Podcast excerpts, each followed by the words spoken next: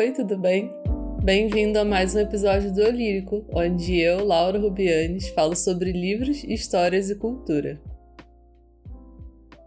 Imagina uma história escrita por um autor conhecido por seus livros de terror e suspense, que sempre tem desfechos meio perturbadores, e uma autora de livros criminais e estudiosa de perfis psicológicos de serial killers. Parece incrível, né? Se você gosta desse tipo de assunto crimes, segredos, muita tensão. Esse livro existe e se chama Bom Dia Verônica, escrito pelo Rafael Montes e pela Ilana Casoy. Ele foi publicado pela editora Darkside e ganhou uma adaptação na Netflix em 2020. E é sobre eles dois que eu vou falar aqui hoje.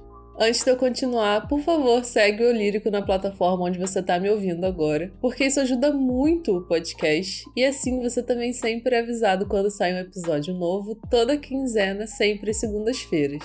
Me segue também lá no Twitter e no Instagram, @laurarubiantes. Como sempre, vou deixar na descrição desse episódio o link de compra para esse livro que eu estou falando especificamente e para todos os outros que eu vou citar hoje. Comprando ele ou qualquer outra coisa a partir desse link, eu ganho uma comissão que me ajuda a continuar produzindo o lírico de maneira independente e você não paga nada mais por isso. Olha que legal.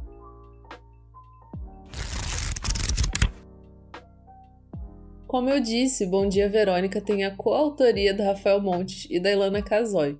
Se você já ouviu outros episódios deste podcast, você vai saber que eu sou apaixonada pelos livros da Rafael Montes e tem até um episódio totalmente dedicado a uma mulher no escuro, que inclusive foi vencedor do prêmio Jabuti em 2020. Eu já falei bastante sobre ele nesse outro episódio, contei sobre a carreira inteira dele praticamente.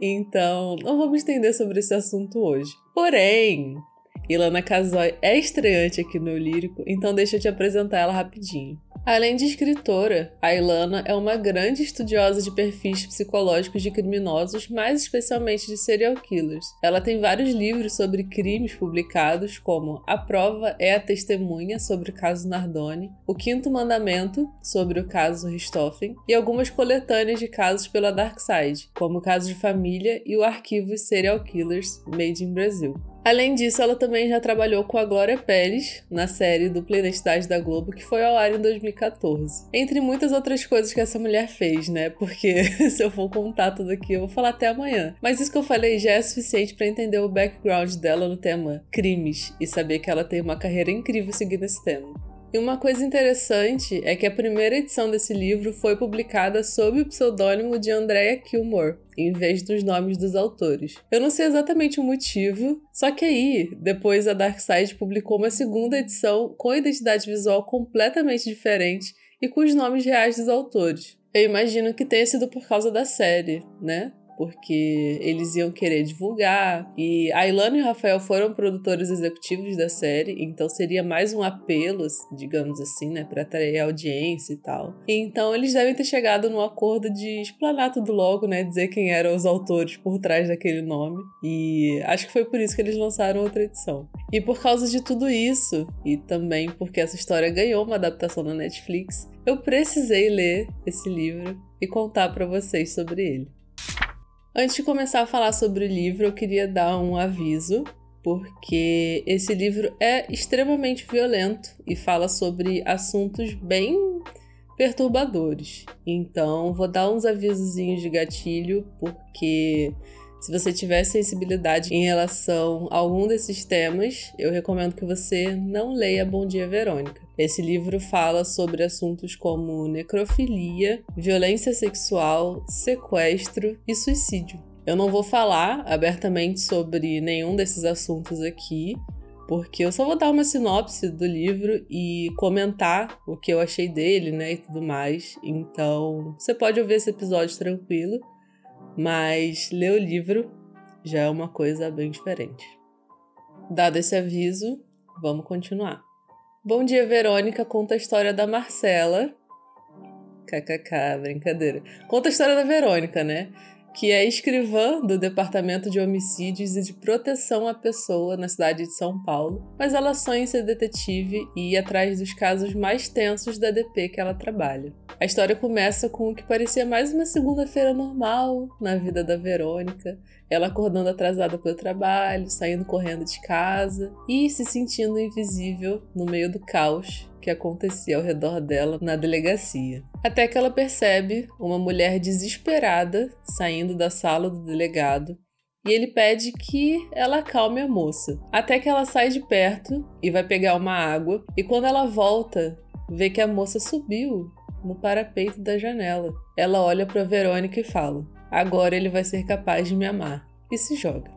E para deixar tudo mais tranquilo, né? Ela recebe ligação de uma mulher desesperada implorando por ajuda, mas sem deixar qualquer informação.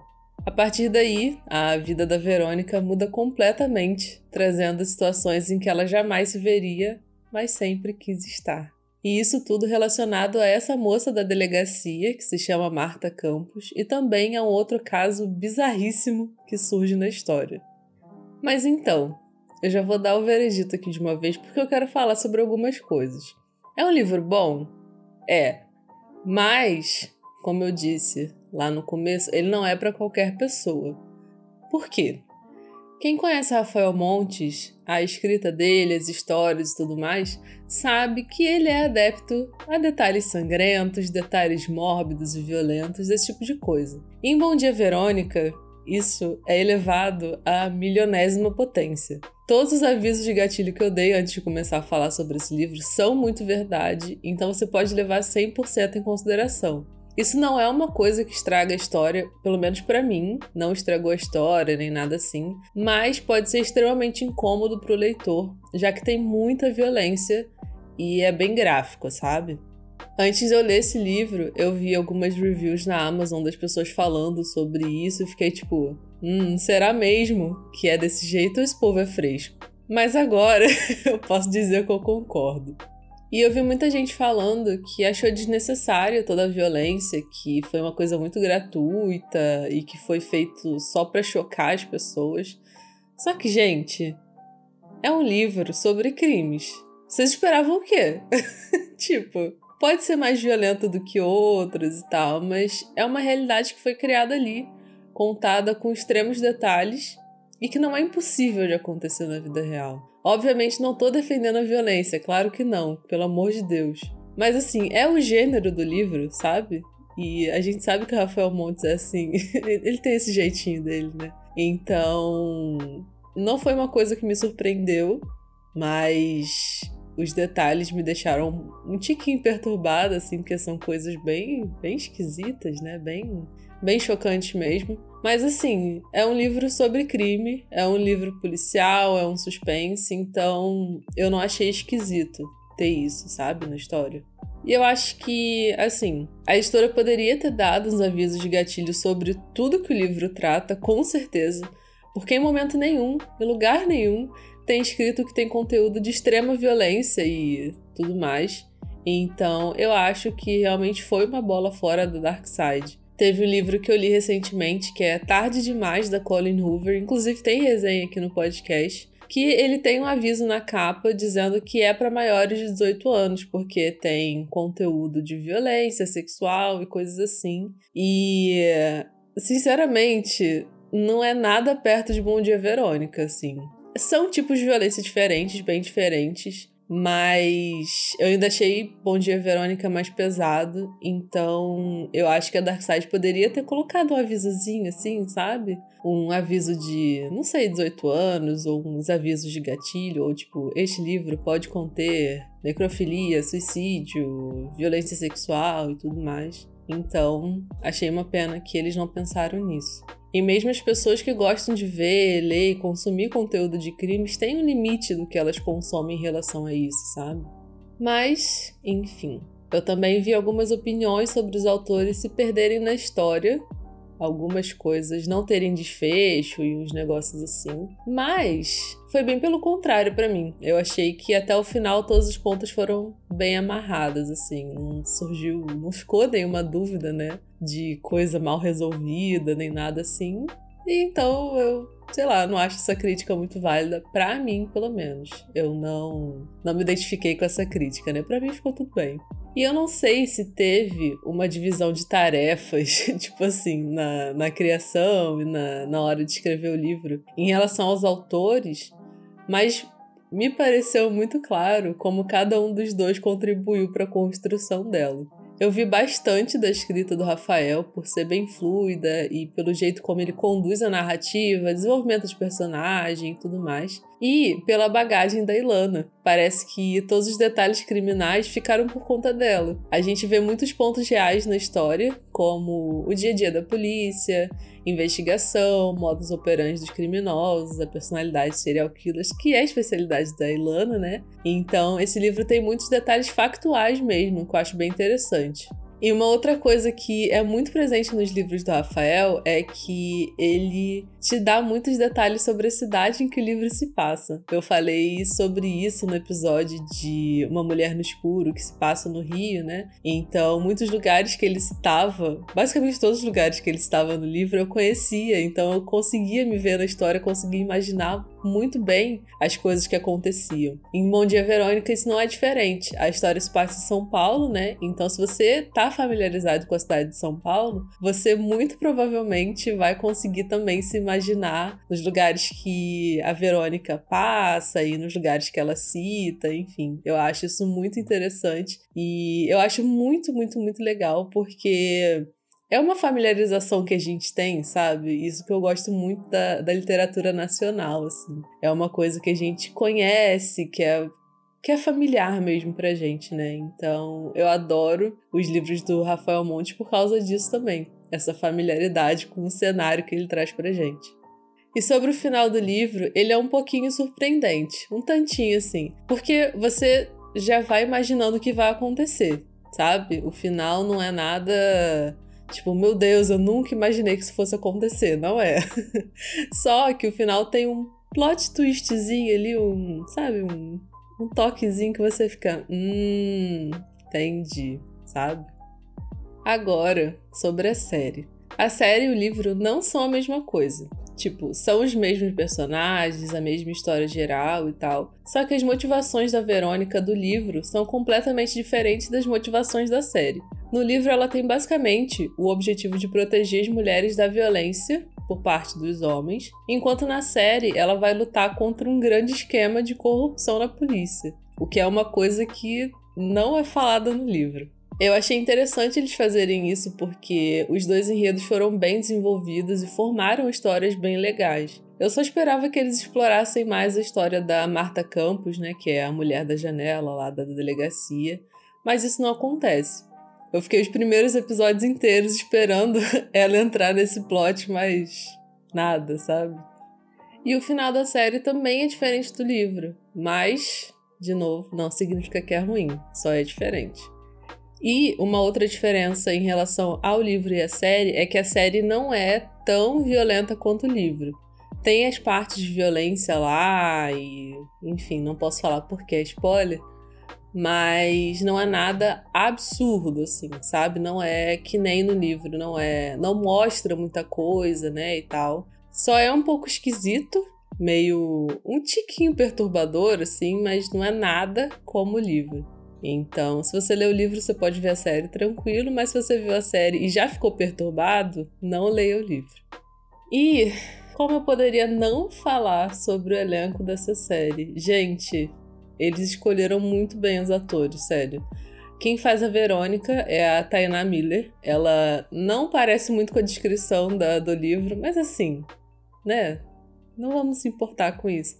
Ela fez uma Verônica muito, muito boa. Eu acho que ela conseguiu transmitir bem a personalidade da Verônica, sabe? E a gente também tem na série a Camila Morgado, e o Eduardo Moscovis que fazem a Janete e o Brandão, que eu não falei sobre o enredo deles, né? O que eles têm a ver na história, porque eu acho que é um spoiler. Então, só quero dizer que eles foram perfeitos para os dois papéis que eles fizeram, cara, de verdade. E a tensão, não, ai, a tensão que eles traziam na série era muito boa, muito boa.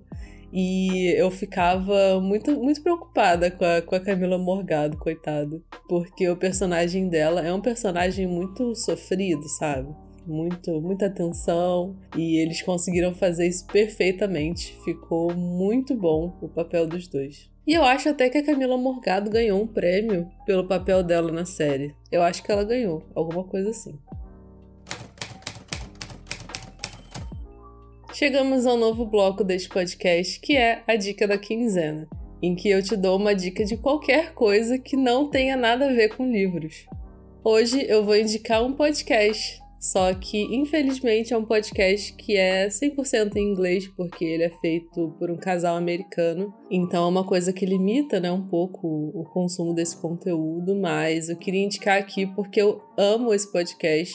É um dos meus preferidos, se não o meu preferido hoje em dia que é o Mile Higher. Ele é feito pela Kendall e pelo Josh, que eles gostam muito de assuntos tipo teorias da conspiração, crimes, que mais? ETs, é, não sei, sociedades secretas, cultos, essas coisas assim. E esse podcast fala basicamente sobre isso.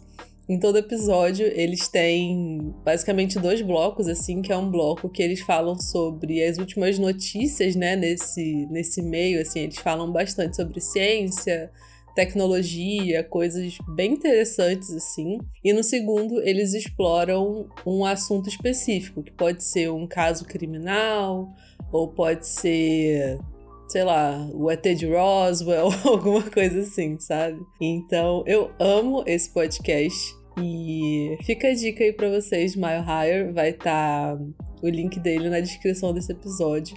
E uma dica agregada a essa, quer dizer, na verdade, mais umas duas ou três dicas. Esse casal, a Kendall e o Josh, também produzem outras coisas na internet. A Kendall começou com um canal no YouTube em que ela fala sobre esses mesmos temas, né, de crimes, teorias e tudo mais, que é o nome dela, Kendall Ray. Vou deixar também linkado na descrição. E aí depois eles criaram esse podcast juntos, né? E a partir desse podcast, eles criaram mais dois podcasts, que é o do Josh, que acho que é com o irmão dele, é, com o irmão dele, que é o Lights Out, que é sobre coisas de terror e tal. E também tem o podcast da Kendall com a prima dela, que é o The Sash, que elas falam sobre coisas aleatórias, assim. Enfim, fica toda a dica do, do conglomerado Kendall Ray, né? Porque essa mulher, ela sabe fazer umas coisas muito boas sobre esses temas relacionados a crimes e teorias, enfim, tudo que eu já falei aqui. Então fica a dica, eu vou deixar todos os links na descrição desse episódio. Essas foram minhas impressões lendo Bom Dia Verônica e também minhas impressões vendo a série. Eu recomendo esse livro, mas lembrando que ele tem muitos avisos de gatilho, ele tem muita violência, então pensa bem antes de você ler ele. Por hoje eu vou ficando por aqui e a gente se ouve no próximo episódio. Tchau!